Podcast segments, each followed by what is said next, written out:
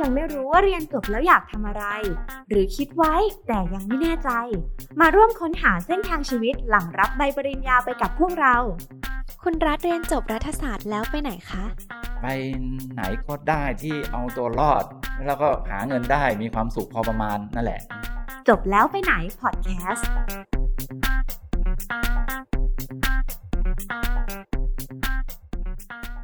วัสดีค่ะ คุณผู้ฟัง ยินดีต้อนรับคุณผู้ฟังเข้าสู่พอดแคสต์จบแล้วไปไหนค่ะพอดแคสต์ที่จะพาคุณผู้ฟังไปร่วมเจาะลึกข้อมูลของสายอาชีพต่างๆ ที่น่าสนใจ ผ่านแขกรับเชิญสุดพิเศษ ซึ่งเป็นรุ่นพี่สิทธิ์เก่าจากคณะอักษรศาสตร์ รัฐศาสตร์ และนิเทศศาสตร์ค่ะ ใครที่กำลังหาทางไป ว่าจบแล้วจะไปไหนดีพอดแคสต์นี้อาจมีคำตอบสำหรับคุณค่ะ EP นี้คุณผู้ฟังจะอยู่กับดิฉัน การสาตพรสินมั่น อักษรศาสตร์ปี 3 ค่ะ และดิฉันซินดี้ดิติตาคือรัตนภัยบูรณ์รัฐศาสตร์ปี 2 ค่ะสำหรับ EP 2 นี้นะคะ เราจะพาทุกท่านไปเจาะลึกกับสายอาชีพที่เรียกได้ว่ามีบทบาทสำคัญอย่างมากเลยนะคะ ต่อประเทศของเรา เพราะถือได้ว่าสายอาชีพนี้จะเป็นตัวแทนของประเทศไทยในการเจราจาต่างๆ ในเวทีโลกนะคะ รวมถึงการรักษาความสัมพันธ์ระหว่างประเทศไทย แล้วก็ ประเทศอื่น ๆ ด้วยแหมเกินมาซักขนาดนี้แล้วนะคะ เชื่อว่าคุณผู้ฟังเนี่ยเดาได้ไม่ยากเลยนะคะว่าจะเป็นอาชีพอะไร เพราะว่าจริง ๆ แล้วอาชีพเนี้ยก็เรียกได้ว่าเป็นอาชีพในฝันของใครหลาย ๆ คนเลยนะคะ ซึ่งอาชีพนี้ก็คือนักการทูตนั่นเองค่ะ ใช่ค่ะ และแขกรับเชิญที่จะมาร่วมพูดคุยกับเราใน EP นี้นะคะ ก็ เป็นรุ่นพี่สิทธิ์เก่าที่เคยดำรงตำแหน่งเป็นเอกอัครราชทูตไทยค่ะ แล้วก็มีประสบการณ์การทำงานในสายงานนักการทูตเนี่ยมากกว่า 30 ปีเลยทีเดียวนะคะ แถมปัจจุบันค่ะยังเป็นผู้ก่อตั้งเพจ Facebook ชื่อดังด้วยนะคะเพจทูตนอกแถว The Alternative Ambassador นั่นเองค่ะ ตอนนี้นะคะก็ยังมีคนติดตามเพจกว่า 120,000 คนเลยทีเดียวค่ะ ในวันนี้นะคะ รุ่นพี่ท่านนี้ค่ะ ก็ได้ให้เกียรติมาร่วมพูดคุยกับพวกเรานะคะ มา ร่วมแชร์ประสบการณ์ตรงจากการทำงานในฐานะนักการทูตค่ะ มาให้ข้อมูลกันแบบเจาะลึกถึงเนื้องานกันเลยค่ะ และแขกรับเชิญใน EP นี้นะคะ จะเป็นใครไปไม่ได้เลยนอกจากคุณรัฐชาลีจันทร์นะคะ รุ่นพี่ศิษย์เก่าคณะรัฐศาสตร์ภาคความสัมพันธ์ระหว่างประเทศ รุ่นพี่สิงห์ดำ32 ของซินดี้เองค่ะ สวัสดีค่ะคุณรัฐสวัสดีสวัสดีค่ะครับค่ะเดี๋ยวขอให้คุณรัฐแนะนำตัวกันอีกสักรอบก่อนเลยนะคะ แนะนำตัวว่าอะไรก็ชื่อรัชชาลิชันเอ่อตอนนี้เอ่อเกษียณแล้วนะครับในเอ่อทำเอ่อรับราชการในกระทรวงการต่างประเทศตำแหน่งสุดท้ายก็เอกอัครราชทูตเอ่อณกรุงซูลตันเอ่อประเทศคาซัคสถานครับอ๋อค่ะ คุณรัฐเรียนจบแล้วเริ่มเข้าสู่เส้นทางนักการทูตเลยหรือเปล่าคะเอ่อใช่ครับ เพราะว่าเอ่อเรียนจบปริญญาตรีเนาะเอ่อแล้วผมก็ไปเข้ากระทรวงต่างประเทศเปิดสมัครสอบก็ไปสอบพอดี แต่ว่าตอนรู้สึกผมจะจบปีสองต้นต้นสองหกเออสองสองห้าสองหกเนาะเขาก็เปิดสอบในปีนั้น แต่ว่าปีนั้นพอดีมีน้ำท่วมใหญ่กว่าจะได้บรรจุก็ไปสองเจ็ด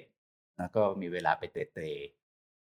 ประมาณเกือบเอ่อของครึ่งปีอะกว่าจะได้บรรจุ แต่ว่าตอนนั้นพอดีเขาเปิดสอบก็เลยไปสอบค่ะก็รับคือเริ่มจบปุ๊บก็คือสอบเข้าทำงานที่กระทรวงกระกระทรวงการต่างประเทศเลยนะคะใช่ครับ อ๋อค่ะแล้วคือคุณรัฐเคยผ่านการดำรงตำแหน่งอะไรมาบ้างคะก่อนที่จะมาถึงตำแหน่งเอกอัครราชทูตสุดท้าย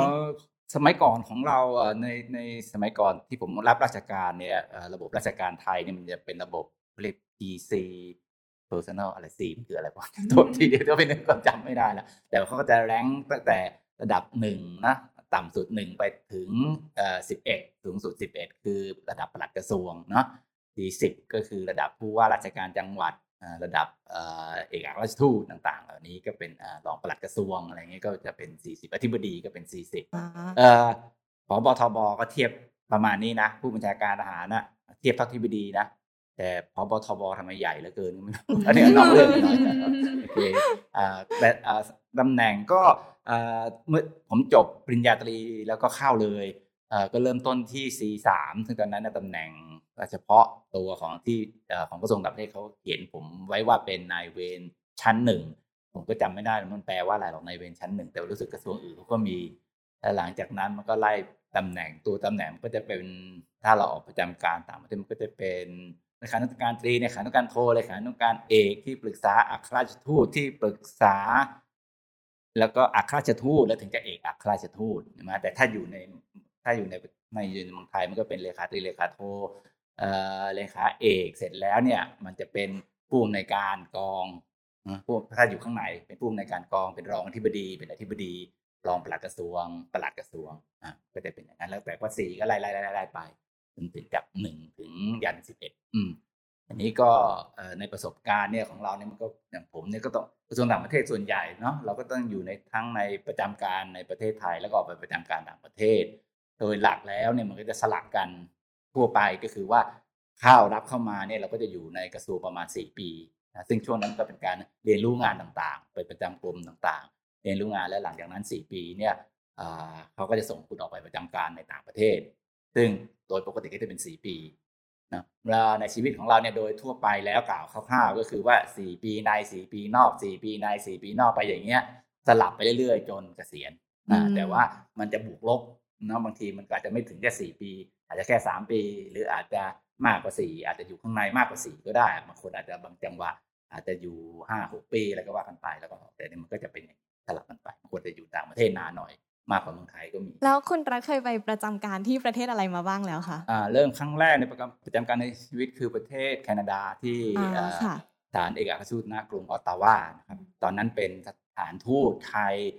ที่ถือว่าหนาวที่สุดในโลก เพราะว่าตอนนั้นแคนาดา ออตตาวานี่เป็นเมืองที่หนาวที่สุดอันดับสองของโลกอ่าแต่เมืองที่หนาวที่สุดอันดับหนึ่ง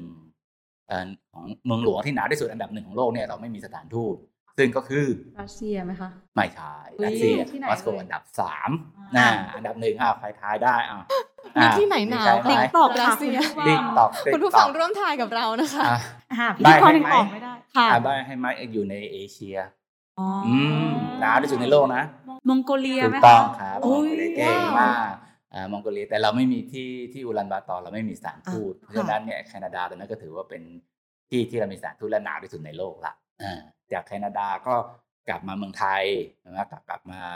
อยู่กรมสารนิเทศเนาะสักพักหนึ่งในสุดก็แล้วก็ออกไปประจำการที่นครโฮจิมินห์ประเทศเวียดนาม ซึ่งโฮจิมินห์เนี่ยเป็น สถานกงสุลไม่ใช่สถานทูตสถานทูตเราอยู่ที่ฮานอยสถานเอกน่ากูฮานอยที่ที่โฮจิมินห์เป็นสถานกงสุลจากสถานกงสุลฮะเอ่อโฮจิมินห์ก็กลับมาอยู่เมืองไทยสักเอ่อยาวเลยคราวนี้ ผมอยู่จากโฮจิมินห์กลับเข้ามา แล้วก็มาอยู่กรมเอเชียตะวันออกเฉียงใต้ ไปกรมอเมริกา ไปกรมสารนิเทศเกือบสิบเกือบสิบรวมสิบปีได้ เวียดนามอยู่เมืองไทยยาวเลย แล้วก็ออกอีกทีก็ไปโปแลนด์แต่จากโปแลนด์เนี่ยก็ไม่ได้เข้าไทย ก็จากโปแลนด์แล้วต่อไปประจำที่สวรรณเขตเลยเป็นกองขึ้นเป็นกองสุนใหญ่ที่นั่น จากกองสุนใหญ่สวรรณเขตก็ถูกเรียกเข้ามาเป็นรองที่บดีกรมสารนิเทศ เป็นรองโฆษกของกระทรวงต่างประเทศรองเอ่ออธิบดีกรมสารนิเทศก็คือโฆษกกระทรวงต่างประเทศรองอธิบดีก็คือรองโฆษกของกระทรวงต่างประเทศเนาะก็อยู่ได้อีกสองสามปี ก็ออกโพสต์เป็นขึ้นเป็นเอกอัครราชทูตครั้งแรกที่ กรุงมาปูโตไปเปิดที่โมแซมบิกเราไปเปิดผมเป็นคนไปเปิดสถานทูตที่นั่นเพื่อเดิมทูตนี่เขาจะ accredit อะไรที่มีเขตอาณาคุมดูแลไปจาก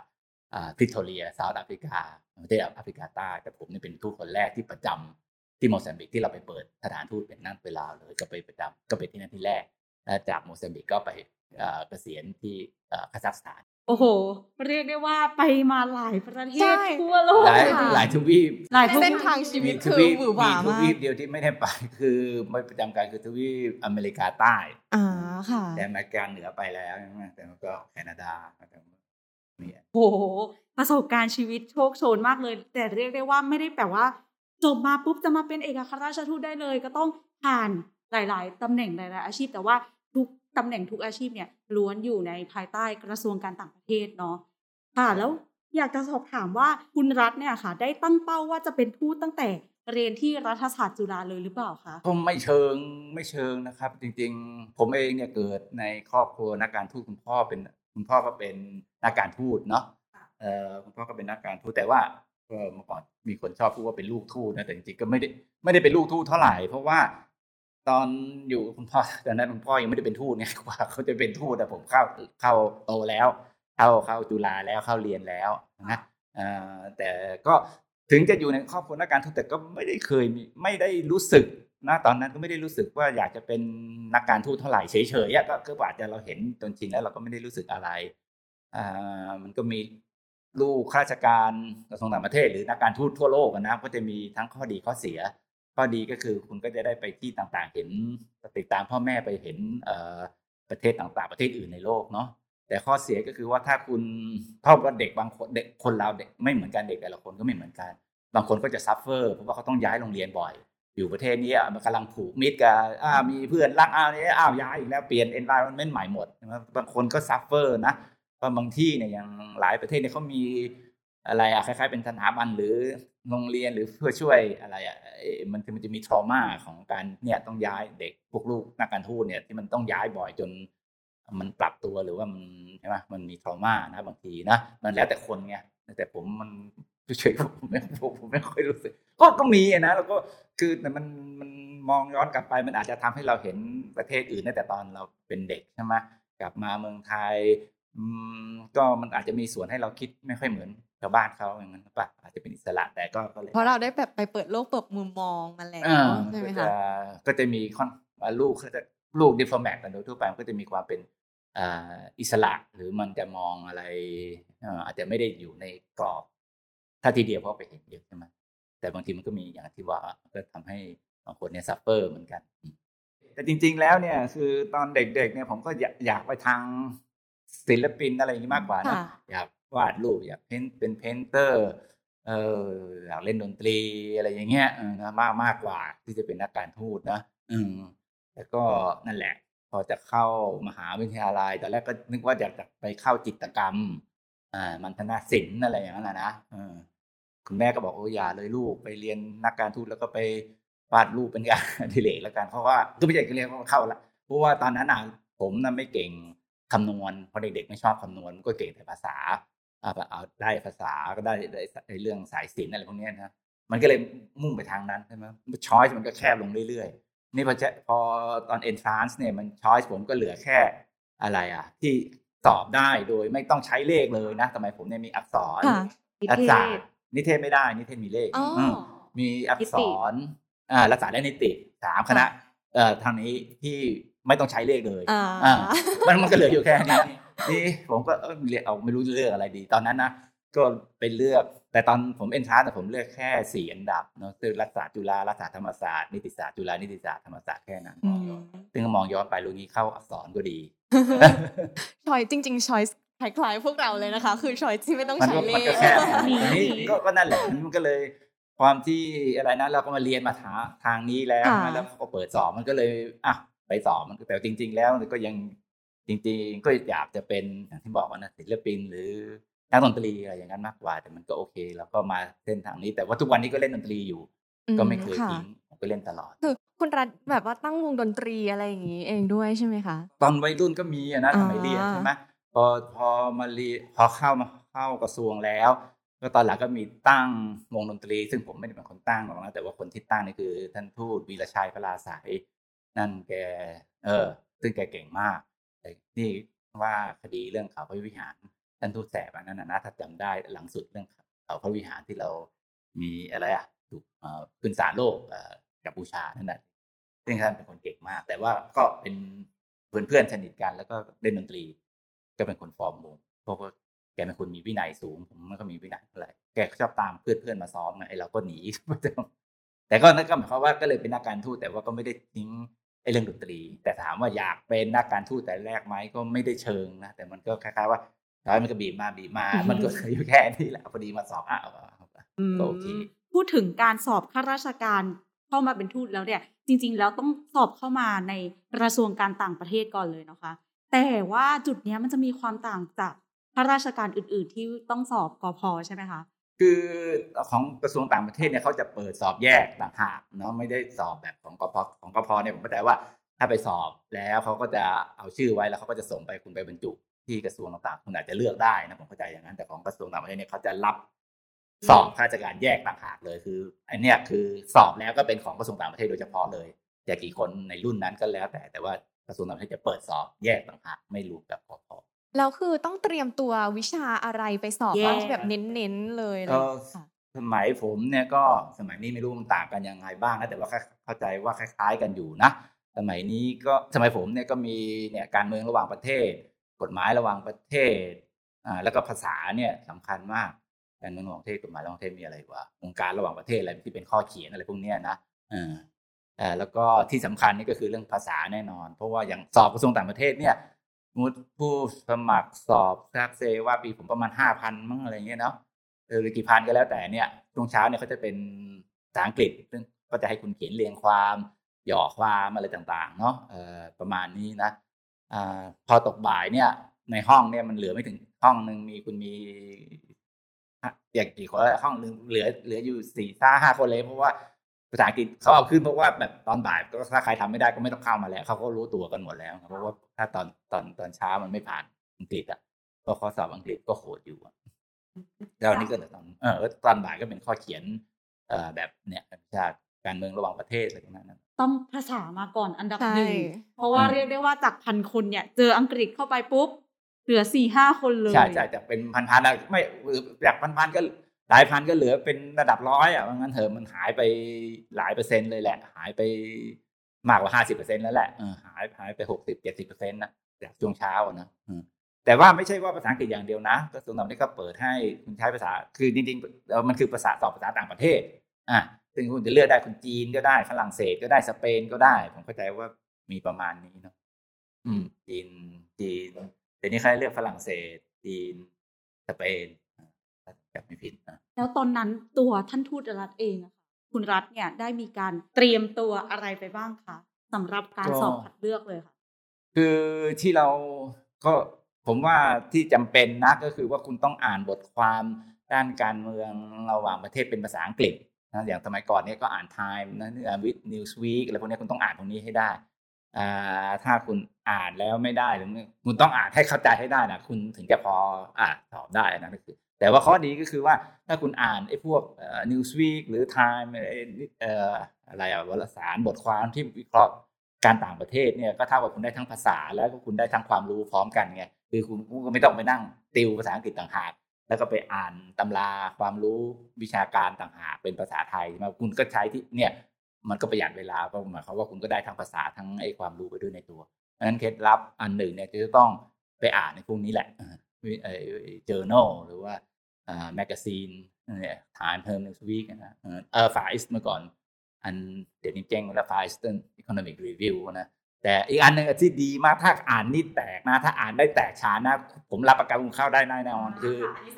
The Economist ใครอ่าน Economist ได้แตกฉาน ผมรับรองว่าคุณเข้าได้อ่าค่ะ อันนี้สำคัญแล้วนะคะ คุณผู้ฟัง ถ้าถ้าแบบได้ระดับภาษา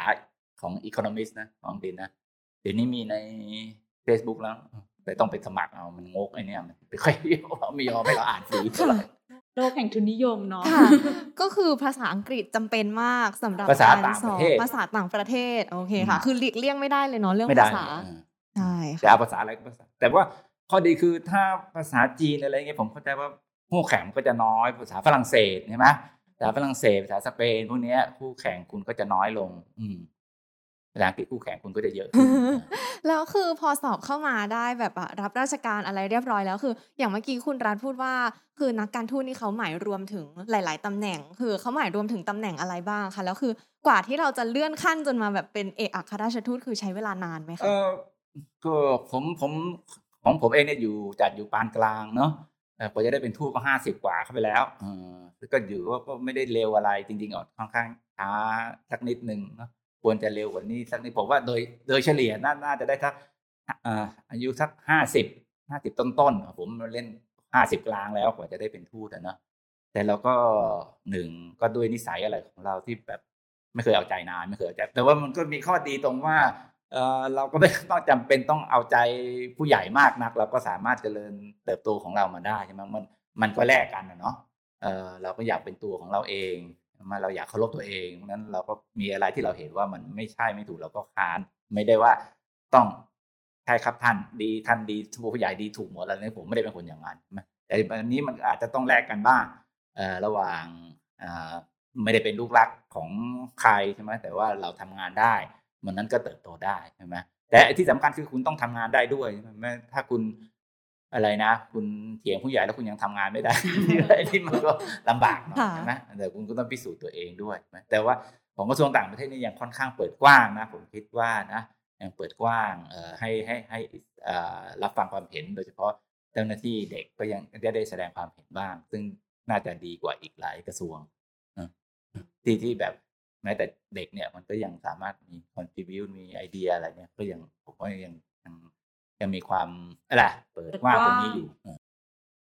ก็รับฟังความคิดเห็นด้วยอืมนะคะสำหรับกระทรวงการต่างประเทศ ไม่ใช่ว่า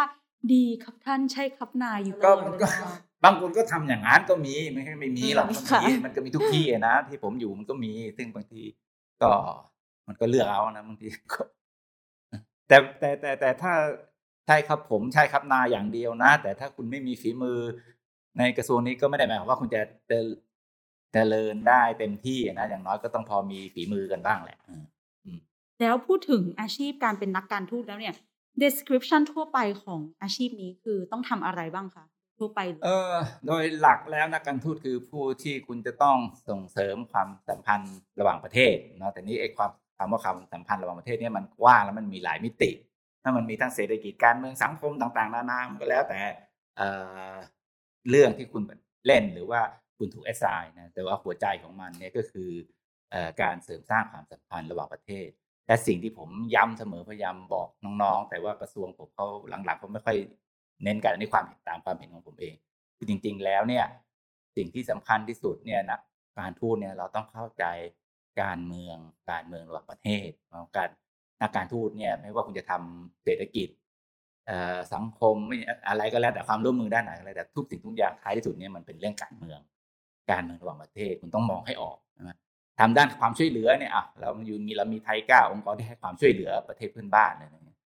ท้ายที่สุดเรื่องอันนั้นมันก็เป็นเรื่องการเมืองนะที่เราไปช่วยอะมันไม่ได้ช่วยในฐานะการกุศลนะมันไม่ใช่ว่า เออ เราอยากจะให้ใครก็ให้ไปเออ แล้วเขาก็เอ่อโดยไม่คิดอะไรเลยเงี้ยไม่ใช่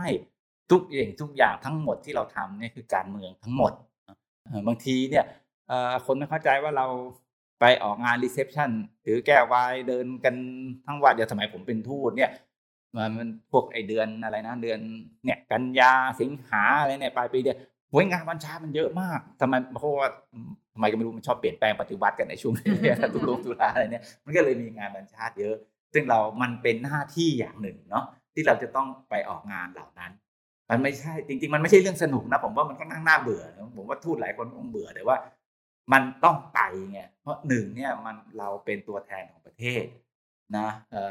และมันไม่ใช่คำว่าแค่ตัวแทนนะมันคือการ represent เนี่ย represent มันไม่ได้แปลว่าตัวแทนอย่างเดียวนะ มันแปลว่านำเสนอภาพของประเทศเราด้วย คุณมีเพื่อนแค่ไหน รู้จักใครแค่ไหนเวลาเราคุณไปอธิบายเกี่ยวกับประเทศไทยได้ให้คนอื่นเขารู้จักเข้าใจอะไรต่างๆ นี่คือการนำเสนอ represent ซึ่งไม่ได้แปลว่า เป็นตัวแทนอย่างเดียวคือมันมากกว่าแค่เป็นตัวแทนคุณต้องไปนำเสนอประเทศของคุณเนี่ยให้โดยเฉพาะทูตเนี่ยคือเขาก็มองทูตแล้วแหละว่าเฮ้ย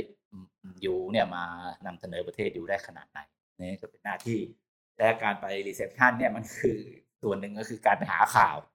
นะไปแลกเปลี่ยนความเห็น เอ้ยประเด็นนี้อยู่ว่าไงเฮ้ยเรื่องนี้ใครว่ายังไงอะไรอย่างเงี้ยมันก็ไปแลกเปลี่ยนข่าวระหว่างกันในหมู่นักการทูตเพราะนั้นเนี่ยมันมันเป็นหน้าที่ส่วนหนึ่งที่เราต้องไปรายงาน กลับมาให้headquarter ส่วนของที่เพื่อประมวลท่าทีต่างๆ ซึ่งเป็นส่วนของการกำหนดนโยบายต่อไปอืมก็เรียกได้ว่าเป็นทั้งแต่ภาบพอกลักษณ์ของประเทศคือเลยใช่ไหมคะ จริงๆนะมีความสุขที่สุดของเราเนี่ยมันคือนั่งนุ่งกางเกงนอนขาสั้นอยู่บ้าน นั่งกินข้าวไปไขว่ห้างดูทีวี นอนอยู่บนโซฟามันตกเย็นอะใครไม่อยากจะออกมาไปออกงานทุกวันมันไม่ใช่ความสุขนะครับคุณแล้วบางทีมันก็เบื่อก็ต้องไปฉีกยิ้มไปอะไรนะนะ เอออยู่บ้านสบายๆไม่ดีกว่าเลยใช่ไหมคือมันมันไม่ได้สนุกมากขนาดนั้นมันเป็นเป็นหน้าที่ไงซึ่งแต่ผมถือว่าต้องไปนะแล้วก็น้องๆพวกข้าราชการนักการทูตเนี่ยผมก็บอกถ้ามีงานเนี่ยอยู่ต้องไปพยายามออกพบคนให้มากนะทูตที่ดีนักการทูตที่ดีเนี่ยมันวัดกันตรงที่คุณรู้จักคนมากแค่ไหนอ่าคุณมี connection มากเท่าไหร่ใช่ไหมไม่ใช่แบบโอ้โหไปอยู่แล้วไม่คบค้าอะไรกับใครเลย หมกตัวอยู่ในบ้านหรือไม่ไปไหนเลย อันนั้นไม่ใช่นักการทูตที่ดีนะอันนั้นคุณคุณไม่ได้ปฏิบัติหน้าที่ของคุณได้ครบถ้วนแล้วคือนักการทูตที่ดีอะเราควรจะมี skill อะไรนอกเหนือจากที่คุณรัฐกล่าวมา จากเมื่อกี้ไหมคะอามีต้องรู้จักเรื่องการเมืองระหว่างประเทศ มี connection ที่ดีอาจจะต้อง มีความเข้าใจประวัติศาสตร์ของประเทศที่เราไปทำงานไหมคะ หรือว่าอาจต้องช่างเจรจาประนีประนอมเก่งอะไรแบบนี้ด้วยไหมคะก็ทั้งทั้งหมดที่พูดมานะแต่ว่าไอ้เรื่องการเข้าใจประวัติศาสตร์อะไรนั่นนะผมไม่ถือว่าเป็น skill นะแต่ว่าถือว่าเป็นหน้าที่อ่าค่ะเอ่ออันนั้นเป็นหน้าที่ที่คุณจะต้องทำเออไม่ใช่ว่าอยู่ไปประเทศไหนคุณไม่รู้เรื่องอะไรประเทศนั้นเลยอันนั้นไม่ใช่อะอันนี้อันนี้หน้าที่แต่อันนั้นไม่ใช่ skill นะแต่ skill มันก็คือเราต้องมีความสามารถในการอะไรอะปรับตัว เข้ากับประเทศที่เราไปอยู่ได้เนาะเพราะว่าซึ่งแล้วเราก็จะต้องเปลี่ยนไปหลายประเทศ เพราะนั้นความสามารถในการปรับตัวเนี่ยต้องต้องต้องต้องมีต้องปรับตัวง่ายหน่อย และอีกอันหนึ่งที่ผมเห็นว่า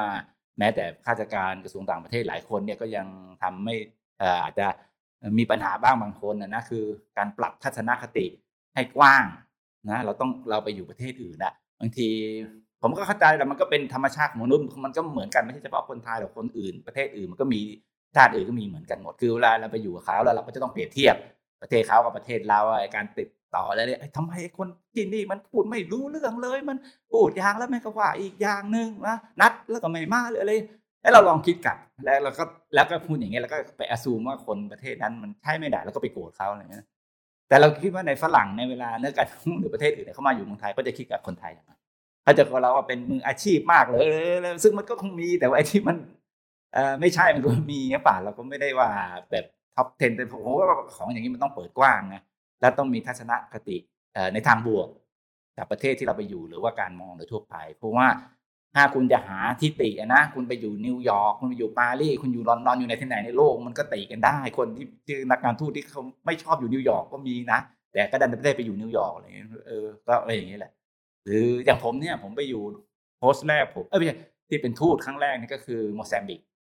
ซึ่งโมแซมบิกเนี่ยตอนนั้นก็ตามมาตรฐานนั่นก็คือ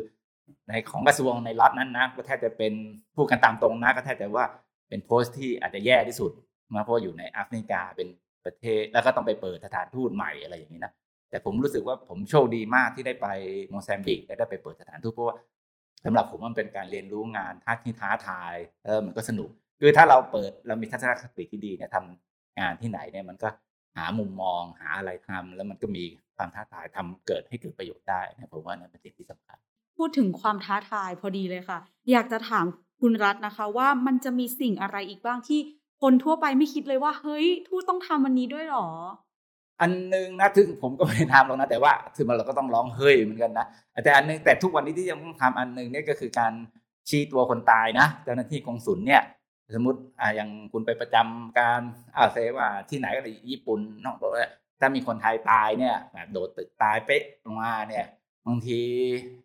ไอ้ทางการทั้งนั้นเขาต้อง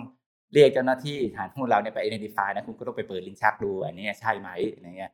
อ่าคุณทำหน้าที่สับเปลือนะบางทีก็ต้องเผาคนเนาะส่งกระดูกกลับ ที่สถานทูตที่ญี่ปุ่นเนี่ยนะเราก็มีคนไทยไปทำงานที่นั่นแล้วก็ตายโดยไม่มีญาติอะไรเงี้ยเยอะมาก ก็ต้องเผาเผาเสร็จ เอากระดูกกลับมาไว้สถานทูตเสร็จหาญาติเมืองไทยไม่ได้อีก ก็กระดูกก็ต้องอยู่ ก็จะเป็นชั้นอย่างเงี้ยก็มีโถก็ดูแล้วคุณก็นั่งทำงานตั้งหลังก็เป็นกระดูกนะเอ่อก็ส่วนหนึ่งก็ก็คือหนึ่งในหน้าที่ของทูตก็เกือบเกือบจะสับเปลืออยู่แล้ว ตั้งแต่ค่ะจิบไวน์ในงานกาล่ายัค่ะนสับปั๊มปะมืเหอร่ศอพค่ะ อันนี้คือช็อกเหมือนกัน เพราะว่าส่วนตัวเองก็เพิ่งทราบไม่คิดว่าแบบในฐานะนักการทูตเราจะต้องทำอะไรที่มีความท้าทายต่อจิตใจแบบนี้ด้วยนะคะ เด็กๆ เด็กๆก็เจ้าหน้าที่เด็กๆสมัยก่อนเนี่ยออกพวกใหม่ๆคุณเป็นเด็กเนี่ยหน้าที่อันหนึ่งที่ไม่พ้นก็คือเด็กยกกระเป๋าอ่าเพราะว่าสมัยก่อนเนี่ยเวลาค่ะไปคณะมาเนี่ยจากต่างประเทศคณะมียี่สิบสามสิบคนเนี่ยเราก็ต้องไปดูแลต้อนรับนะแล้วอันหนึ่งที่มีพ้นคือคุณต้องไปช่วยเขาขนกระเป๋าในกระเป๋าที่ออกมาจากสายพานเนี่ยแล้วก็ไปดูว่ามันครบไหมอะไรเงี้ยอืมประจำอืมก็อย่างหนึ่งก็คือหน้าที่ของเราคือยกกระเป๋าอืมเป็นผู้ค่ะดี แล้วคือนอกจากความท้าทายเกี่ยวกับเรื่องขอบเขตการทำงานที่อาครอบคลุมตั้งแต่เกิดจนเสียชีวิตเลยนะคะ เรายังเคยเจออุปสรรคการทำงานอื่นๆไหมคะ ไม่ว่าจะเป็นแบบเรื่องสถานการณ์บ้านเมืองของประเทศนั้นๆ หรือของประเทศเราเองอะไรอย่างเงี้ยค่ะ เออของประเทศอื่นอืมมันก็มันก็มีหลายประเทศที่สถานการณ์เราเรียกว่าสถานการณ์ไม่ปกตินะเออก็อาจจะเกิดจากภาวะกึ่งสงคราม หรือสภาวะที่มีประเทศที่ไม่มีความปลอดภัยคือมีครามมีอะไรอาชญากรรมสูงใช่ไหมก็มันก็มีเหมือนกันหลายๆข้าราชการของเราหลายคนก็มีถูกจี้ถูกป้นอะไรเงี้ยในต่างประเทศเนี่ยอยู่คนเดียวไหนผู้หญิงอะอยู่คนเดียวปีนหน้าต่างเข้าไปป้ามก็มีนะ แต่โชคดีว่ารอดมาได้นะเออมันก็อยู่ต่างประเทศคุณอยู่คนเดียวนะเออใช่ไหมเออก็มีต้องไปประเชิญภัยอย่างนี้นะ มันไม่ได้สวยหรูขนาดนั้นนะ ไอ้ไอ้ทูตของเราที่เสียชีวิตขณะปฏิบัติหน้าที่ก็มีนะอย่างประจำอิรักเนี่ยไปรับไปราชการเนี่ยต้องวิ่งชายแดนไปดูคนไทยไปอะไรเงี้ยสมัยก่อนในอิรักกลับมาก็เอถนนน่ะมันร้อนเนี่ยทะเลทรายนะวิ่งวิ่งไปยางระเบิด ความเสียชีวิตนั่นทูตนะทูตติดกันเลยสองคนทูตคนถัดไป ก็ไปอยู่สมัยไอ้อิรักมันก็เป็นสภาวะสงครามเพราะนั้นเอ อะไรอะเรามีสิ่งที่เรียกว่าถุงเมทางการทูตที่เราจะส่งมาเอกสารหรือข้าวของจำเป็นเช่นหยุกยาไปเนี่ยซึ่งมันก็ช่วงสงครามก็ทำให้ส่งไปได้ช้า แล้วก็ยาก็ไปไม่ถึงคนก็คอลลปตายหาโต๊ะทำงาน ก็ไอยากันหัวใจไปไม่ถึงเนาะแต่ที่หนักที่สุดก็ที่ลาว แต่อันนี้มันหลายทำไมตั้งแต่ลาวยังลบกันอยู่เนาะอันนี้ก็หนึ่งเก้า หกศูนย์อะไรอย่างนู้นอะทำไมเออเก้าหกศูนย์ลาวยาลาวยังเป็นหลายฝ่ายมีฝ่ายขวาฝ่ายซ้ายอะไรก็ลบกันนัววันดีคืนดีก็ลูกระเบิด มันก็ยิงกันเองอะยิงข้ามมาเราไปมาวันแต่วันดีคืนดีมันก็ความซวยระเบิดในลูกปืนโคกนั่นสึกก็ตก ตกที่สถานทูตไทยที่เวียงจันทร์เจ้าที่การทูตแล้วก็ตายทุกอาชีพมีความเสี่ยงนะคะ ทูตก็เช่นเดียวกันแต่ใช่ แต่ผมจะบอกว่าถ้าเทียบกันในทั่วโลกนะ ระดับเอกอัครราชทูตนะระดับเอกอัคราชทูตเนี่ยที่เสียชีวิตเนี่ยในระหว่างการปฏิบัติหน้าที่เนี่ยซึ่งล่าสุดก็จะอย่างทูตอิตาลีถูกโจมตีในประเทศคองโกมั้งเสียชีวิตเนี่ยนะระดับทูตที่เสียชีวิตในระหว่างปฏิบัติหน้าที่ฟิลิปปินส์ก็มีที่เสียชีวิตเพราะว่าโควิดไปเยี่ยมคนงานที่คนงานของเขานะทูตระดับเอกอัครราชทูตที่เสียชีวิตในรอบผมว่าห้าสิบปีนะ ทั่วโลกเนี่ยนะมีสูงกว่าระดับนายพลนะทหารถามว่าทหารระดับนายพลน่ะ ในในรอบห้าสิบปีที่มันตายในในหน้าที่เนี่ยมีสักกี่คน ส่วนใหญ่ทหารที่ตายตายมันก็ทหารเด็กๆมา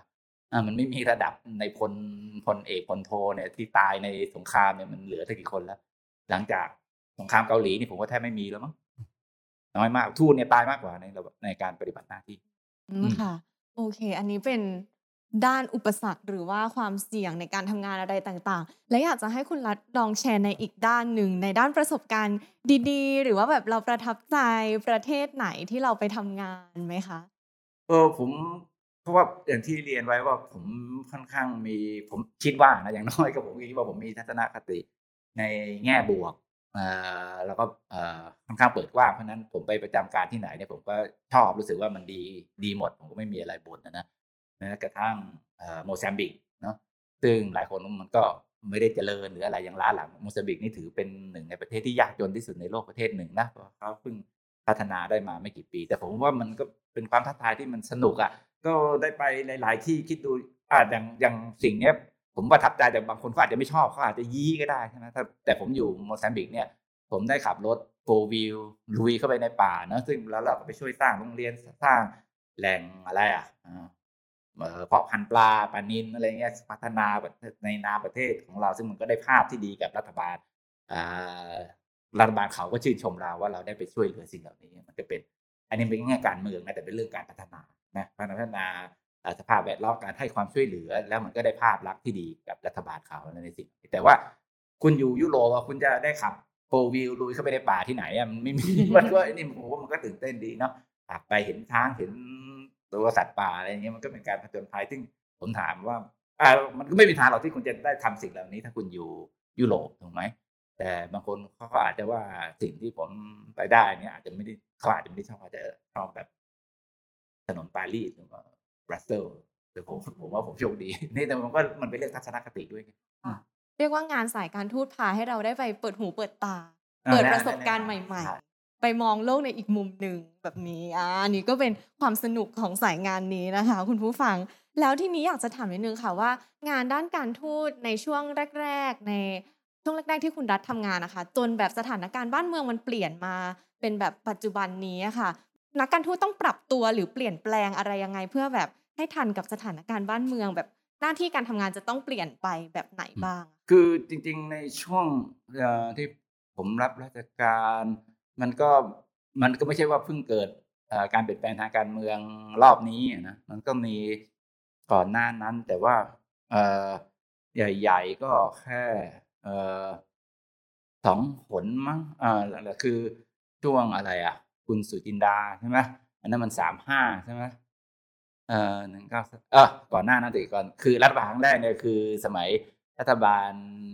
คุณชาติชายเนาะที่เปลี่ยนสนามรบเป็นสนามการค้าซึ่งอันนั้นเป็นการต่างประเทศที่ถือว่า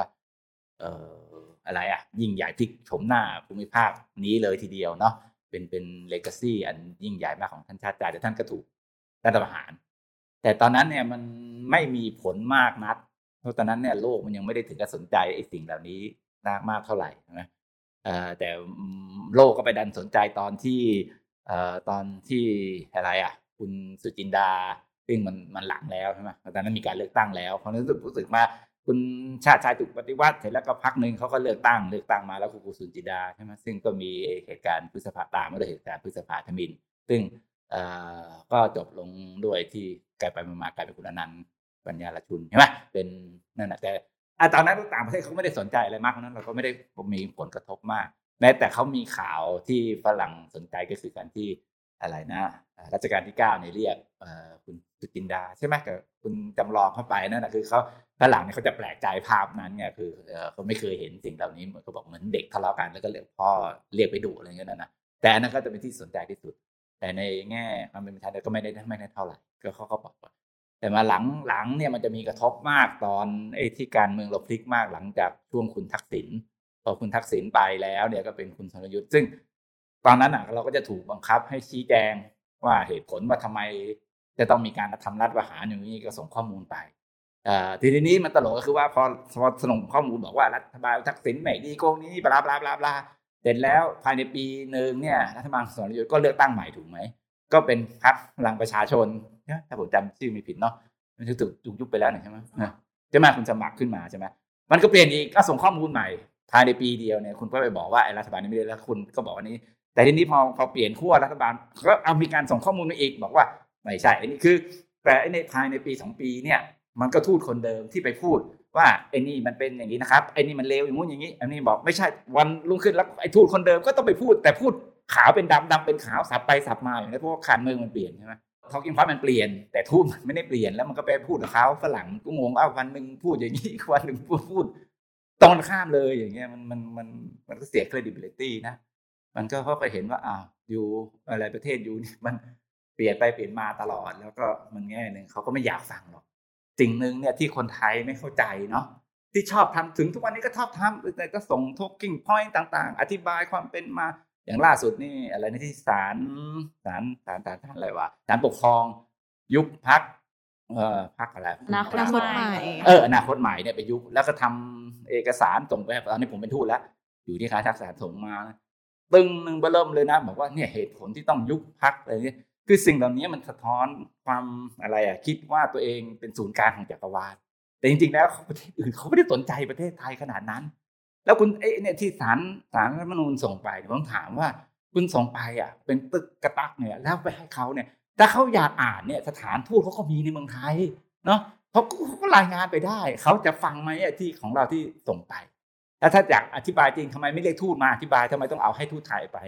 ทูตเอาส่งไปเนี่ยเขาไปเอาไปโยนทิ้ง แล้วก็ไปฟังหรอก แล้วถ้าเขาถามจริงๆเนี่ยคิดว่าอธิบายได้หรือสิ่งที่ตัวเองเขียนไปอะแล้วฝรั่งเขาเห็นเนี่ยเขาเขาคิดไม่ออกเลยว่ามันเกิดอะไรขึ้นเขาสถานทูตเขาก็มี แต่มันก็เป็นอย่างเงี้ยนะคือเราเราบางทีเราเนี่ยไทยเราเนี่ยชอบนึกว่าคนอื่นเขาสนใจตัวเองนักหนาแต่มันมันไอรอนีนิดนึงนะคือหลายอย่างที่คนอื่นนะเขาไม่ได้สนใจเราเนาะ เราก็พยายามจะคิดว่าเขาสนใจ แต่ไอสิ่งที่เขาสนใจอะเรากลับไม่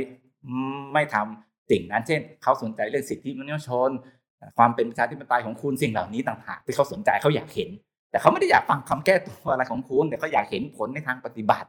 ซึ่งไอ้สิ่งเหล่านี้เนี่ยมันในแง่นักการทูตเราเนี่ยมันก็แล้วแต่คุณจะเลือกอะ ผมก็คือคุณจะส่งไปให้เขาก็ได้ส่วนเขาจะส่งไปให้กระทรวงต่างประเทศเขาเวลาคุณได้รับคำชี้แจงเนี่ยแล้วก็ให้กระทรวงต่างประเทศเขาโยนทิ้งก็ได้ หรือ จริง ๆ คุณไม่ส่งก็ได้ ผมก็ไม่เลือกไม่ส่ง เพราะผมถือว่า ถ้าเขาสนใจเขาก็มาถามหาเอง แต่เขาถ้าเขาถามหาเนี่ยผมก็จะให้ แต่ถ้าเขาไม่ถามผมก็ไม่ส่ง เพราะว่าผมก็ไม่รู้ว่าจะส่งไปทำไม ส่งไปแล้วเขาก็โยนทิ้ง ถ้าเขาไม่ได้ขอคุณจะส่งไปทำไม ผมก็แล้วแล้วแต่คนแล้วแต่ ก็คือทุกๆ การเปลี่ยนแปลงสถานการณ์บ้านเมืองของเราเองจือจะส่งผลกระทบต่อ การที่เราต้องไปชี้แจงในฐานะพูคืดออย่างนี้ปะคะถ้าการเปลี่ยนแปลงที่ดีขึ้น เราก็ทำงาน ที่ที่สบายขึ้นอืมใช่ไหมค่ะเพราะว่านอมในการปฏิเอ่ออะไรธรรมเนียมเอ่อหรือแนวโน้มทุกวันนี้เนี่ยมันก็ไปทางประชาธิปไตยซะส่วนใหญ่แม้ว่า โอเคหลายแนวโน้มจะมีว่าประชาธิปไตยเซตแบ็กบ้างนะแต่ว่าโดยทั่วไปแล้วเนี่ยประเทศใหญ่ๆเนี่ยไม่ว่าจะ EU สหรัฐใช่ไหมเกาหลีใต้เออญี่ปุ่นเนี่ยมันก็ยังเป็นอะไรอะไอ้ไอ้บรรทัดฐานที่เขาวัดประเทศของคุณหนักใช่ไหมเอ่อยิ่งคุณห่างไกลจากไอ้บรรทัดฐานเรื่องเอ่อ ประชาธิปไตยธรรมาภิบาลเนาะนิติรัฐหลักนิติรัฐสิทธิมนุษยชนสิ่งเหล่านี้คุณห่างไกลจากนี้เท่าไหร่เนี่ยประเทศคุณก็ยิ่งห่างจากจอเรดาร์มากเท่านั้น แล้วมันก็ทำให้ทูตทำงานลำบากมากเท่านั้น ถ้าสิ่งเหล่านี้ทำให้ทูตทำงานลำบากในการปกป้องผลประโยชน์ของประเทศชาติมากเท่านั้น แต่ถ้าถ้าประเทศของคุณเนี่ยมีสิ่งเหล่านี้ยิ่งมากเท่าไหร่ เราก็เป็นที่น่าสนใจอยู่ในจอเรดาร์ ทูตก็สามารถส่งเสริมปกป้องผลประโยชน์ของประเทศชาติได้อย่างเต็มที่ ก็เรียกได้ว่า ถ้าการเมืองในบ้านเรายังไม่สงบดีเนี่ย ถึงแม้ว่าทูตจะอยู่ข้างนอกเองก็ตาม ก็ได้รับผลกระทบนั้นตามไปด้วย ใช่ใช่และก็มันก็ยากที่คุณจะอ่าทำงานอย่างอะไรอะส่งเสริมผลประโยชน์ของประเทศชาติได้ เพราะมันพันกันไปหมดสิ่งเหล่านี้ คุณเป็นเซลทูตเป็นเซลแมนใช่ แต่ว่าถ้าสินค้าคุณเนี่ยห่วยเนี่ยนะ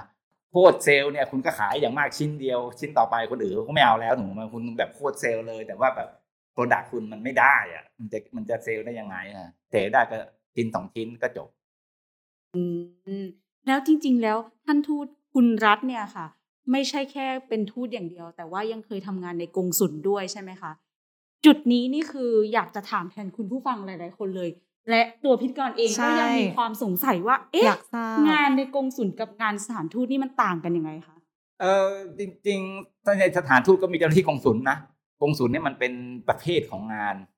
consular affairs ซึ่งมันก็มีความตกลงต่างหากของ Geneva Convention ลากไปถึงนู่นนะเนาะแต่ว่างานกงสุลเนี่ยโดยทั่วไปแล้วเราถือว่างานกงสุลคืองานคุ้มครองคนชาติของตนในต่างประเทศสำหรับเราคืองานคุ้มครองคนไทย ในต่างประเทศนั่นคืองานของเจ้าหน้าที่กงสุลซึ่งในสถานทูตเนาะก็มีเจ้าหน้าที่กงสุลเสมอเนาะส่วนไอ้กงสุลเอ่อเป็นสถานกงสุลเนี่ยสถานถ้าเรามีสถานสถานกงสุลใหญ่เนี่ยนะซึ่งจะมีในอเมริกาจีนลาวคือต้องเป็นประเทศที่ใหญ่หรือว่าประเทศที่อย่างลาวเนี่ยพลาเขาติดกับไทยนะเพราะนั้นมันก็มีเราก็มีสถานกงสุลเอ่อแต่โดยทั่วไปก็จะต้องเป็นประเทศใหญ่ๆที่เราต้องไปดูแล คนไทยในที่ต่างๆอย่างเมกเอ่อหลายที่ แต่ว่ากงสุลโดยทั่วไปงานกงสุลคืองานคุ้มครองดูแลคนชาติของตนนะอย่างออกเอกสาร เกิดสุติบัตรแต่งงานมารณบัตรสิ่งเหล่านี้เป็นงานกงสุลหมด การช่วยเหลือคนไทยอะอย่างนี้เออที่บอกในเรื่องบางทีนะผมก็ว่ามันอ่าช่วยเหลือหญิงไทยตกทุกข์ต่างแดนอ่าไม่ว่าคุณจะไปเป็นพนักงานสปานวดอะไรก็แล้ว แต่หรือทำงานอย่างอื่นก็แล้วแต่เวลามี เหตุการณ์อย่างนี้ที่เขาเอ่ออะไรประสบเอ่อตกทุกข์ได้ยากอะไรก็เราก็ต้องไปช่วยนะแต่บางอันเนี่ยผมว่ามันกำกึ่งมาก ซึ่งมันก็อย่างบางครั้งอย่างเงี้ยก็มีหญิงไทยที่ไปแต่งงานกับต่างชาติ แล้วก็โทรมาบอกให้ไปช่วยหน่อย ไม่อยากอยู่กับสามีแล้วอะไรเงี้ยซึ่งบางครั้งเนี่ย อันเนี้ยผมว่ามันถามว่าเป็นหน้าที่ของเจ้าหน้าที่กองสุลไหมมันเพราะว่าเจ้าหน้าที่กองสุลหลายที่สมัยนี้เพราะว่ากระทรวงต่างประเทศเดี๋ยวนี้เรามี ข้าราชการที่เป็นผู้หญิงเนี่ยเยอะนะก็คือแทบจะห้าสิบห้าสิบแล้วมั้งหรืออาจจะมากกว่าห้าสิบด้วยซ้ำไป ผู้หญิงเรียนเก่งกว่า ผู้ชายผู้ชายเราเรียนไม่ค่อยเก่งหลังๆแต่ก็ก็ก็ผู้หญิงก็เยอะกว่า ทีนี้ก็แต่ว่าเวลาไปช่วยในกรณีเนี้ยเอเอ domestic conflict domestic violence เนี่ยมันแม้แต่ในประเทศเนี่ยขนาดตำรวจเนี่ยมันโดนยิงตายไปหลายคนนะคุณเข้าไปยุ่งกับ ไอ้ความไอ้ปัญหาสามีภรรยาทะเลาะกันเนี่ยนะในอเมริกาเนี่ยตายไปอย่าว่าแต่คนธรรมดาตำรวจยังโดนยิงสวนเลยคุณแล้วจากเจ้าหน้าที่เราอย่างเงี้ยไปถึงเวลาก็ไปเอาขับรถไปนู่นบ้านอยู่ไหนก็ไม่รู้ไปรับ เอออะไรคนไทยออกมา แต่ว่าสิ่งเหล่านี้ก็เล่าให้ฟังว่าว่ามันมีความเสี่ยงสูงอยู่เนาะแต่สิ่งเหล่านี้ก็คืองานกงสุลนะงานคุ้มครองคนไทยเนี่ยโดยหลักแล้วเรียกว่างานกงสุล ส่วนซึ่งมันก็เป็นส่วนส่วนหนึ่งของงานการทูตแต่ว่าเฉพาะแยกลงไปว่าอันนี้เนี่ยเป็นงานคุ้มครองคนไทย ซึ่งหรือหรือคนคนชาติของตนก็เรียกว่างานกงสุลคนไทยติดคุกเอเรรวมทั้งนั้นเนี่ยคุณต้องไปชี้ศพเนี่ยอย่างเงี้ยอันนี้ก็คืองานกงสุลไปเยี่ยมคุกไปเยี่ยมคนไทยที่ติดคุกอะไรอย่างเงี้ยอันนี้ก็เป็นถือว่างานกงสุลแต่ก็คือมีความใกล้เคียงใกล้เคียงกันใช่ไหมคะก็ก็เป็นส่วนหนึ่งของ เพราะว่ากระทรวงต่างประเทศเนี่ยเราจะคุณจะต้องหมุน การทำงานของคุณไปเรื่อยๆคือมันไม่มีใครหรอกที่ในกรณีที่คุณนั่งทำงานนี้แล้วคุณก็ทำนี่นี่ตลอดไปไงเราส่วนใหญ่งานของเราเนี่ยมันจะเหมือนแม้กระทั่งคุณเป็น คุณเป็นนักกฎหมายอย่างเงี้ยกรมสนธิสัญญานะคุณไปอยู่ในสถานทูตคุณก็ต้องทำงานอื่นไม่ใช่ว่านั่งทำงานกฎหมายอย่างเดียวใช่ไหมแต่หมดเพราะนั้นทุกคนก็จะมีโอกาสได้ทำงานเหล่านี้ งานกงศูนย์บางคนเขาก็พวกถ้าคุณเรียนมาสูงๆเขาก็ไม่อยากทำเขาก็บางคนเขาก็มองว่าเป็นงานที่แบบ ไม่ได้ใช้วิชาการก็อาจจะเป็นงานในกระทรวงต่างประเทศไม่ได้มีงานที่แบบแบ่งเกรดกันไงใช่ไหมคุณนั่งทำงาน UN อะไรไหมดูเท่งานเศรษฐกิจดูเท่แต่ถ้าทำคุณทำงานกงสุลเนี่ยเขาก็มองว่าอุ้ยงานคล้ายๆกึ่งๆจับงานพิธีอย่างเงี้ยพิธีการทูตเนี่ยเขาก็มองว่าหลายคนก็จะมองว่าเป็นงานจับกังเหมือนกับงานกงสุลแต่ผมว่างานทุกอย่างก็คืองานเนาะถ้าคุณทำงานนี่ไม่ได้ คุณทำงานกงสุลไม่ได้คุณทำงานพิธีไม่ได้ ผมก็ว่าคุณก็ไม่ได้เก่งจริงเท่าไหร่เพราะว่าจริงๆงานวิชาการมันง่ายนะเพราะว่าโอกาสผิดเนี่ยมันน้อย แต่ว่างานพิธีเนี่ยมันคือเซนส์คอมมอนเซนส์หลาย ๆ อย่างนะพิธีการใครนั่งตรงนี้คนนี้ทำไมนั่งตรงนี้หัวโต๊ะเป็นใครอะไรอย่างเงี้ยนะมันไม่มันก็เป็นเรื่อง คุณต้องใช้วิทย์คุณต้องใช้หลาย ๆ อย่างนะวิชาการคุณก็เปิดตำราลอกเอาก็ได้ผมจก็คือทุกงานมีคุณค่าในตัวเองใช่แล้วก็ควรจะต้องเป็นทำให้ได้หมดทุกอย่าง ก็เรียกได้ว่าการเป็นทูตเนี่ยก็ได้ทั้งฝ่ายบู๊แล้วก็ฝ่ายบุญในตัวของเดียวกันเลยเนาะแล้วอย่างนี้ค่ะ คุณรัฐค่ะสำหรับผู้ฟังที่กำลังสนใจ อยากเป็นทูตไม่ไหวแล้วฟังมาขนาดนี้ เออ คุณรัฐเนี่ยค่ะ มีคำแนะนํำยังไงให้กับคุณผู้ฟังเหล่านี้บ้างคะว่า เราควรเริ่มต้นจากตรงไหนดี เก็บประสบการณ์จากอะไรก่อนเลยการเป็นนักการทูตค่ะเพราะว่าเป็นทูตคุณต้องไต่เต้าขึ้นอ่าค่ะไม่แน่ว่าคืออ่าแต่ว่าการเป็นนักการทูตก็ก็ก็แน่นอนว่าถ้าจะเป็นอาชีพเนี่ยมันก็ต้องเข้ากระทรวงการต่างประเทศนะแล้วคุณก็ต้องฝึกที่แน่นอนในเรื่องภาษา ซึ่งก็อย่างที่บอกว่ามันทับภาษาเนี่ยก็นอกจากอังกฤษมันก็มีสเปนมีอะไรอย่างนี้แต่ว่าคุณต้องออยู่ในขั้นที่ดีต้องถือว่าดีมากอ่านั้นอันนั้นเป็นเงื่อนไขสำคัญนะแล้วก็อย่างที่บอกอะการเตรียมก็คือคุณต้องอ่านเยอะหน่อยนะต้องต้องต้องรู้จักหา อะไรหนังสือตำราต่างประเทศอ่านคืออย่าอ่านแต่อ่านแต่ตำราไทยนะก็ก็แต่ในขณะเดียวกันก็เออมันก็อะไรอะ เป็นอาชีพที่โอเค แต่ว่ามันก็มีคนที่เข้าไปแล้วก็ผิดหวังแล้วก็ลาออกนะไม่ใช่ไม่มีมารุ่นใหม่ ๆ เนี่ยเข้าไปแล้วก็ในสุดก็อาจจะโชคร้ายหน่อยคือบางทีเนี่ย ภาพรวมอาจจะโอเค แต่ว่าคุณอาจจะเจอหัวหน้าไม่ดีหัวหน้าเฮงซวยที่ทำงาน ซึ่งมันก็มีหลายกลุ่มหลายกองกองของคุณอาจจะห่วย หรือว่าอะไรกันหรือสถานคุณไปอยู่สถานทูตที่ห่วยหัวนายห่วยเพื่อนร่วมงานห่วยมันก็การบีบคั้นอย่างหนึ่งนะถ้าอยู่ต่างประเทศเนี่ย คุณห่างไกลจากครอบครัวคุณเนาะพ่อแม่มีอยู่แล้วคุณอยู่คุณอาจจะอยู่คนเดียวก็ได้ มันมันความกดดันมันก็สูง เพราะนั้นเนี่ก็อยากบอกว่ามันไม่ได้มีภาพที่หรูอย่างเดียวนะภาพที่มัน อะไรอะ ไม่ไม่สนุกมันก็มีนะไปอยู่นั่งอยู่คนเดียวมีมาตก ทั้งวีทั้งวันเออไปทำงานบางทีมันก็ เออก็ไม่ได้สนุกมากนะครับ แต่ว่ามันก็โอเค มันก็มันก็มีส่วนดีมันก็มีอะไรหลายหลายอย่างที่ที่ที่ที่น่าสนใจนะแต่ก็ก็เราก็ก็อยากคืออยากจะบอกว่าให้มันมัน balance กันมันก็เป็นหนึ่งอาชีพหนึ่งที่โอเค แต่ว่าในขณะเดียวกันนอกจากเรื่องการเตรียมตัวแล้วก็ต้องเตรียมใจด้วย ว่ามันไม่ได้ว่าจะสวยหรูเสมอไปค่ะ แล้วอย่างนี้ถ้าคุณผู้ฟังที่สนใจอยากจะเป็นนักการทูตนะคะ สนใจสายอาชีพนี้ แต่ว่าอาจจะไม่ได้เรียนตรงสายอะค่ะ คุณรัฐก็คืออาจจะไม่ได้เรียนรัฐศาสตร์ หรือว่าอาจจะเรียนรัฐศาสตร์ แต่ไม่ใช่ภาคความสัมพันธ์ระหว่างประเทศนะคะ อันนี้เราจะสามารถดำเนินตัวเราไปในเส้นทางนักการทูตได้ไหมคะจริงๆของเราเนี่ยกระทรวงต่างประเทศเปิดกว้าง แล้วเขาเปิดรับเขารับเกือบทุกสาขานะเท่าที่ผมรู้อะเออ สายวิทย์เขาก็รับคุณอยากจะมาสอบก็คือ คุณผ่านข้อสอบให้ได้แล้วกันถ้าคุณผ่านข้อสอบได้มันก็โอเคอะคือเขาไม่ได้ว่า เออคุณเนี่ยเขาที่ขับในกระทรวงกับมีมีจบทุกคณะแหละเศรษฐศาสตร์ศาสตร์คุรุศาสตร์มีหมดแหละอืมอืมก็คือไม่ว่าจะจบอะไรก็คือถ้าศิลผ่านปศาสตร์เผ่านข้อสอบได้ก็เป็นผู้ได้ใช่ค่ะใช่เออผมก็ผ่านข้อสอบให้ได้แล้วกันอืมแล้วอย่างนี้คุณผู้ฟังที่อยากจะมาเป็นทูตเนี่ย มีสิ่งไหนที่คุณรัฐอยากเห็นในตัวทูตรุ่นถัดๆไปบ้างหรือเปล่าคะ อยากฝากอะไรไว้ก็ผมว่าเท่าที่สังเกตนะเด็กเด็กรุ่นใหม่เนี่ยก็มีความเป็นตัวของตัวเองมากขึ้นนะแต่ก็หวังว่าจะไม่ถูกระบบกลืนไปมากเกินไปเพราะว่าบางทีมันอยู่ไปนานๆมันถูกระบบกลืนนะนะไอเอออะไรอะความเป็นตัวของตัวเองนี่ก็น้อยลง แต่ว่าเท่าเท่าที่ดูเนี่ยปัจจุบันในเด็ก สามสิบต้นต้นสามสิบลงมาเนี่ยเขามีความคิดความอ่านมีมีความเป็นอิสระสูง แล้วก็สิ่งหนึ่งเนี่ยมันก็ไอ้แต่นี้มันก็ไม่ใช่รุ่นใหม่มันรุ่นเก่านะรุ่นเก่าเนี่ย ก็อยากจะบางทีก็ม่ได้แต่รุ่นเก่าเนี่ยจริง ๆ แล้วมันต้องฟังเด็กเอ่อมากขึ้น เพราะว่าหลาย ๆ อย่างเนี่ยมันรุ่นเก่าเนี่ยมันไม่ทันแล้วไงถือว่าตัวอย่างมันเปลี่ยนเร็วเอ้อย่างเรื่องโควิดเนี่ยนะเรื่องโควิดเนี่ยนะ คุณคิดว่าคุณทำงานมาคุณเป็นทูตคุณเป็นประหลัดกระทรวงเนี่ยคุณคิดว่าคุณจะรู้ดีกว่าเด็ก ไม่กี่เหรียญรุ่นคุณหรือว่าเพิ่งทำงานเนี่ย มันไม่จริงนะเพราะว่าอะไรเพราะว่ามันเจอพร้อมกันไงคุณจะบอกคุณมีประสบการณ์ คุณมีเคยมีประสบการณ์เจอโควิดเหรอคุณไม่เคยมีคุณก็มีเท่ากับค่ะคนอายุเท่าพวกคุณนะถูกไหมล่ะคุณรู้ได้ไงว่าคุณรู้ดีกว่า คุณเกิดไม่ทันไอ้รุ่นไอ้สเปนิชฟลูนี่ คุณเกิดทันเหรอแต่คุณเกิดทันคุณก็อายุร้อยแล้วว่าเออไม่น่าทำงานเพราะฉะนั้น คุณมาอ้างผมว่ามันตลกอะว่า มาอ้างว่าเฮ้ยเราประสบการณ์เยอะกว่าน่ารู้ดีกว่าไม่จริงเลยและหลาย ๆ อย่างมันเห็นชัดนะว่าเรื่องไอ้เรื่องเนี้ยไอ้เทคโนโลยีสื่อสารต่าง ๆ นานาเนี่ยใช้ก็ไม่เป็นเชื่อไหมเนี่ยไอ้พวกผู้ใหญ่ในกระทรวงทุกวันนี้นะซึ่งผมก็งงนะนี่ก็ผมเกษียแล้วนะผมยังไม่ทำเลยนะแต่ว่าบางคนเนี่ย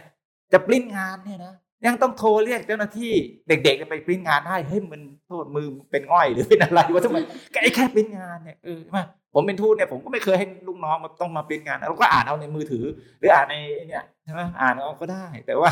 เออมันคือมันไม่ใช่อะไรคือมันมันมีเรื่องความเสี่ยงมาเกี่ยวข้องนะในทุกวันนี้ใช่ไหมเออเย็นๆมันต้องเนี่ย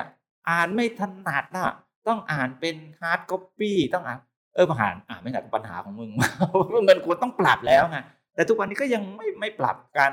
มากเท่าที่ควรนะคนที่ปรับก็มีแต่คนที่ไม่ปรับก็เยอะและไอ้คนที่ไม่ปรับนะบางคนก็อายุห้าสิบ ฮัลโหล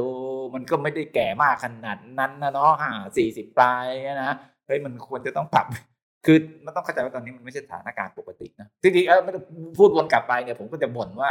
ผมน่ะไม่ค่อยห่วงเด็กๆเพราะเด็กๆทุกวันนี้โอเคเก่ง แต่ผมน่ะพวกหัวพวกเนี้ยอ่าสิบกว่ากว่าสี่สิบกว่าที่มันเฮ้ยทำไมมันไม่รู้จักปรับตัวกันเท่าที่ควรยังต้องเรียกครับถ้าบางทีเนี่ยเรื่องไม่จำเป็นก็เรียกต้องเรียกเข้าไปประชุมแทนที่มันจะควรจะ work from home ให้มากที่สุดเท่าที่มากได้ แล้วบางทีเรียกไปประชุมเนี่ยก็ไม่มีสาระสำคัญอะไรเพียงแต่ไปอยากรู้สึกว่ากูจะได้นั่งหัวโต๊ะหรืออะไรทำข่าวนะซึ่งผมว่ามันมันเอออันนี้เนี่ยแล้วก็หลายๆอย่างที่อย่างที่บอกอะคือคุณไม่ได้รู้ดีกว่าเด็กมันควรจะต้องเข้าใจตรงนี้ก็สิ่งที่คุณรัฐอยากจะฝากให้นักการทูตรุ่นถัดๆไป ที่อาจจะเป็นคุณผู้ฟังก็ได้เนี่ย ก็คือการที่อย่าโดนกลืนโดยระบบใช่ไหมคะ ให้ใช่เป็นตัวของตัวเอง ส่วน ท่านที่กำลังทำงานอยู่ตอนนี้ เปิดใจ ให้เปิดใจรับฟังปรับตัวใช่ใช่ค่ะปรับต้องปรับตัวอย่างมากเพราะฉะนั้นเพราะว่าคุณทำให้เด็ก ๆ หรือว่าคนอื่นนะเขาเสี่ยงไปด้วยนะเจอไหมบางคนทุกวันเนี้ยระดับอธิบดีต้องให้นักการภารโรงมาทำต้องมาที่ทำงานมาทำอะไร มาทำอะไร มาชงกาแฟคือแบบอืมมันกาแฟที่กินมันก็กาแฟ instant นะนะเออมันยากยังไงผมก็เดินไปชงใส่เอาน้ำดีกว่าร้อนอย่างเอเดียวอหรือไม่ก็ชงหรือมาค่ะใส่กระติ่งเนี่ยมันก็ต้องไปให้ เพราะว่าคน มันจะต้องนึกถึงคนที่เด็กกว่า หรือหรือคนที่ตัวเล็กกว่า คืออย่างนักการพะโลงเนี่ยเขาถามว่าเขามาทำงานยังไงเขาก็ต้องโหนรถเมย์ขึ้นรถสาธารณะมาเขาไม่ได้มีรถคนขับให้แบบคุณนะโอกาสเสี่ยงนี่มันสูงกว่าถูกไหมมันต้องนึกถึงสิ่งเหล่านี้ด้วยไม่ใช่แต่เอาแต่ใจตัวเองอยากจะกินกาแฟต้องมีคนชงให้อะไรเงี้ยสิ่งเหล่านี้มันน่าจะหมดไปได้แล้วอะเนาะยิ่งยิ่งในสถานสถานสภาวะการปัจจุบันปัญหาปัจจุบันควรจะหมดไปได้แล้ว ใช่เลยค่ะ ขอบคุณมาก ๆ เลยคือวันนี้เสียดายที่เวลาของเราจะหมดแล้วคือยังอยากฟังคุณรัฐแชร์ แล้วก็เล่าประสบการณ์ต่าง ๆ อีกมากมายเลยสนุกมากจริง ๆ นะคะ วันนี้ได้เปิดมุมมองอะไรใหม่ ๆ เยอะมากเลย แล้วก็เราก็ยังได้เข้าใจถึงการทำงานของนักการทูตมากขึ้นเนาะคือ คุณรัฐได้พาพวกเราแบบไปเปิดโลกทัศน์เปิดมุมมองใหม่ ๆ เกี่ยวกับอาชีพนักการทูตด้วยนะคะ คือได้ข้อมูลแบบเบื้องลึกเบื้องหลังเลยนะคะ คุณผู้ฟังคือเพราะว่าตัวคุณรัฐเองนะ เราก็ นับถือมากๆนะคะ ว่าเป็นนักการทูตที่เก่ง มันก็มีความรู้มีทัศนคติที่ดีแล้วก็คือ เปิดรับเปิดใจมีความทันสมัยวัยรุ่นนะคะ มีอุดมการณ์แล้วก็ซื่อตรงต่อความคิดตัวเองมากๆเลยค่ะ อันนี้ก็นับถือมากๆ แล้วก็เชื่อว่าคุณรัฐน่าจะเป็นแรงบันดาลใจที่ดี ให้กับนิสิตรุ่นน้องอย่างเราๆได้แน่นอนค่ะ วันนี้ต้องขอบคุณคุณรัฐมากๆนะคะ ที่มาแชร์ประสบการณ์ไม่ของมีคำถามสุดท้ายอยากฝากค่ะ คือ สิ่งหนึ่งที่ผมสังเกตเนี่ยคนคนชอบพูดกันมากเลยนะว่า ต้องหาอะไรทำต้องทำอะไรสิ่งที่ตัวเองรักใช่ไหมเราก็จะมีคำแนะนำเลยนะแต่พอผมทำงานจนเกษียณแล้วเนี่ยนะผมว่ามันก็ถ้าทำสิ่งนั้นได้เนี่ย มันก็ดีถ้าเราหาสิ่งที่เรารักแล้วมันเป็นอาชีพได้เนี่ยก็ดี แต่ว่ามันไม่ใช่ทุกคนเนาะแต่จริงๆเนี่ยมันไม่จำเป็นแต่ว่าไม่จำเป็นเสมอไป ถามว่าผมรักอาชีพผมไหมมันก็โอเค แต่ว่ามันไม่ได้ไม่ได้ไม่ได้ถึงกับว่าแบบหืม ผมเนี่ยนะสารภาพตามตรงในเรื่องงานนะเรื่องงานไม่เคยเป็นอันดับหนึ่งในชีวิตผมในในแง่ระดับ priority นะโอเค แต่เราก็ทำงานจนสำเร็จทุกชิ้นนะนะแต่มันไม่ใช่ว่าโหเราต้องแบบทุ่มเทอะไรกันนักหนาสำหรับผมนะคนอื่นก็ไงก็ไม่รู้แต่อยากจะบอกว่าแทนที่เราจะคิดว่าเราจะต้องหาอะไรที่เรารักทำอย่างเงี้ยซึ่งแบบเป็นที่ถูกยัดเข้ามาในหัวเนี่ย ในแง่หนึ่งเนี่ยคิดกลับไปว่าอยากจะฝากไว้คิดกลับไปว่า เราอาจจะหาทางรักในสิ่งที่เราทำก็ได้ คือมันไม่ใช่ว่าเราจะต้องรักสิ่งนี้กูก็ไปทำสิ่งนั้นใช่ไหมแต่ว่าสิ่งที่เราไปทำเนี่ย มันอาจจะไม่ได้รักแต่ต้น แต่เราก็พยายามรักมันก็ได้ มันไม่มีมันมันไม่เป็นไรหรอกเพราะนั้นเอ่อนอกเหนือจากก็อยากฝากไว้ถ้าคุณหาสิ่งที่รักและทำงานเอ่อทำเป็นอาชีพได้ดี แต่ถ้าไม่ได้ คุณก็พยายามรักในสิ่งที่คุณทำและหางานอดิเรกที่คุณรัก ผมว่านั่นก็เป็นอาชีพที่เออเป็นชีวิตอะที่ที่โอเคอะมันไม่ได้จะต้องต้องแบบหืมฉันรักไม่มีค่ะฉันต้องเสมอไปอันนี้เนอะถูกใจและโดนใจมากๆ จริง ๆ อันนี้คือเป็นคำตอบสำหรับคำถามจบแล้วไปไหนพอดแคสต์ของเราเลยที่คุณรัฐได้ทิ้งท้ายเอาไว้ให้นะคะ ก็คือเมื่อกี้ชอบมาก ที่ว่าถ้าเกิดว่าเราหางานที่เรารักแล้วก็ทำเป็นอาชีพด้วยไม่ได้เราก็พยายามรักในสิ่งที่เราทำแล้วก็ ทำสิ่งที่เราชอบเป็นงานอดิเรก อันนี้ถือว่าอาจจะเป็นแนวทางอีกแนวทางหนึ่งสำหรับคุณผู้ฟังนะคะ ที่กำลังมีคำถามอยู่ว่า เอ๊ะ จบแล้วไปไหนดี ใช่ วันนี้ต้องขอบคุณคุณรัฐมากอีกครั้งหนึ่งนะคะ มาแชร์ประสบการณ์ มาแชร์มุมมองอะไรใหม่ ๆ เกี่ยวกับนักการทูตด้วยเนาะที่เราอาจจะ ไม่เคยได้รับรู้มาก่อนนะคะ ก็ได้มารู้กันในวันนี้นะคะ คิดว่าอีพีนี้คุณผู้ฟังก็น่าจะได้รับคำแนะนำในการเตรียมตัวเพื่อก้าวเข้าไปสู่เส้นทางของนักการทูตอย่างเต็มที่เลยค่ะค่ะ และก่อนจะจากกันไปนะคะ อยากจะให้คุณรัฐฝากช่องทางการติดตามเพจ Facebook นะคะ รวมถึงผลงานต่างๆ จะมีหรือเปล่าในอนาคต ผลงานเพลงอย่างนี้ค่ะ เออ ใช่ผลงานเพลงนี้ก็ยังตั้งใจจะทำซึ่งผมก็ เอาไปโหลด YouTube อยู่สองวันนะแล้วก็ขี้เกียจยังไม่ได้ทำสักทีก็เดี๋ยวเดี๋ยวเดี๋ยวว่าจะไปถ้ายังไงฝากถ้าติดตามแฟนเพจนะก็ติดลองผมก็เออผมลืมไปแล้ว YouTube Channel ผมชื่ออะไรแต่ก็เออแต่ก็อะไรนะ ก็แต่ก็พยายามจะทำให้มากขึ้นนะนะแต่ก็ถ้าคิดว่าเออมีประโยชน์มีสาระหรือว่าอยากเอ่อก็ติดตามอ่านในเพจทุนนอกแถว แล้วก็ถ้าใครมีความคิดหรือว่าอยากถามคำถามอะไรนะผมก็ยินดีเอ่อ ยินดีให้ให้ข้อมูลเออหรือแลกเปลี่ยนความเห็นกัน สุดท้ายนี้นะคะ คุณรัฐมีอะไรอยากจะฝากถึงคุณผู้ฟังของเราบ้างคะก็ฝากไว้ว่าเออต้องไม่ใช่ฝากอย่างอย่างหนึ่งก็รู้สึก ผมก็รู้สึก guilty มารู้สึกอยากขอโทษน้องๆ เด็กๆรุ่นใหม่เพราะว่ารุ่นเราเนี่ยมันทำประเทศไว้แบบเอาดูแล้วก็เป็นห่วงเด็กๆนะน้องๆสมัยนี้ว่าว่าอื้อหือประเทศเราจากที่มันดีๆเนี่ยมันทำกันยังไงมันเป็นแบบนี้ แต่ก็อ่าได้เห็นแล้วโดยทั่วไปก็มีเห็นเอ่อน้องๆสมัยเนี่ยก็ดูทำให้เรายังมีอะไรนะความหวังเนาะเออว่าเพราะว่าเห็นเด็กๆทุกสมัยนี้โอ้โหต้องยอมรับว่าเก่งกว่าสมัยผมเยอะ เพราะฉะนั้นความหวังก็อยากจะบอกว่าความหวังของประเทศชาติเนี่ยก็ขอโทษด้วยที่รุ่นผมเนี่ยมันไม่ได้ทำให้มันเดี่ยวมันดีมาก แต่ว่าความหวังก็ยังอยู่ที่ที่รุ่นของพวกคุณเนาะครับได้ค่ะคือขอบคุณคุณรัฐมากเลยที่เป็น ผู้ใหญ่ที่แบบว่าเปิดใจรับฟังพวกเรานะคะ ในฐานะที่เราเป็นคนรุ่นใหม่เราก็จะพยายามอย่างเต็มที่นะคะ ที่จะช่วยพัฒนาแล้วก็ขับเคลื่อนประเทศนี้ไปให้ดีขึ้นยิ่งกว่าเดิมนะคะ วันนี้ขอบคุณมากจขอบริงคุๆณแล้วเดี๋ยวครับเราก็จะ รอติดตามผลงานเพลงของคุณรัฐในอนาคตนะคะ คุณผู้ฟังที่สนใจนะคะ ก็ไปติดตามเพจทูตนอกแถวของคุณรัฐได้นะคะ ก็มีแชร์ประสบการณ์ดีๆ อะไรต่างๆ ไว้เต็มเลยสำหรับการทำงานเป็นทูตในประเทศต่างๆนะคะ วันนี้ต้องขอบคุณอีกครั้งค่ะ สวัสดีค่ะ คุณรัฐขอบสคุณวัสดีครับสุดท้ายนี้นะคะ ขอฝากช่องทางการติดตามของพอดแคสต์ทาง YouTube และ Spotify พิมพ์คำว่าจบแล้วไปไหนพอดแคสต์ ไปกดกระดิ่งกริ๊งกริ๊งรอได้เลยค่ะ จะได้ไม่พลาดกันสักตอน และคุณผู้ฟังยังสามารถติดตามข่าวสารต่างๆ ผ่านทาง Instagram แปะชื่อไว้แล้วใน description ใต้คลิปค่ะ และสำหรับคุณผู้ฟังที่อยากจะร่วมพูดคุย หรือว่าแสดงความคิดเห็นเกี่ยวกับพอดแคสต์ของเรานะคะ ก็สามารถมาแชร์กันได้เต็มที่เลยค่ะ แต่ว่าอย่าลืมติดแฮชแท็กจบแล้วไปไหนเป็นภาษาไทยนะคะ เราจะได้แอบไปอ่านความคิดเห็นของทุกๆ คนได้ด้วยเพื่อมาพัฒนาพอดแคสต์ของเราต่อไปค่ะ สำหรับวันนี้พวกเราสองคนรวมถึงคุณรัฐก็ต้องขอตัวลาไปก่อนนะคะ ส่วนแขกรับเชิญใน EP หน้าจะเป็นใครนั้น ขออุบไว้ก่อนยังไม่สปอยดีกว่า แต่รับรองว่าพวกเราเนี่ยคัดสายอาชีพเด็ดๆ มาให้คุณผู้ฟังแน่นอนค่ะ ยังไงรอติดตาม EP 3 ในวันเสาร์ที่ 30 ตุลาคมนี้ เวลา 6 โมงเย็นค่ะ แล้วพบกันใหม่ EP หน้ากับพอดแคสต์จบแล้วไปไหนสำหรับ EP นี้ สวัสดีค่ะ สวัสดีค่ะ จบแล้วไปไหนพอดแคสต์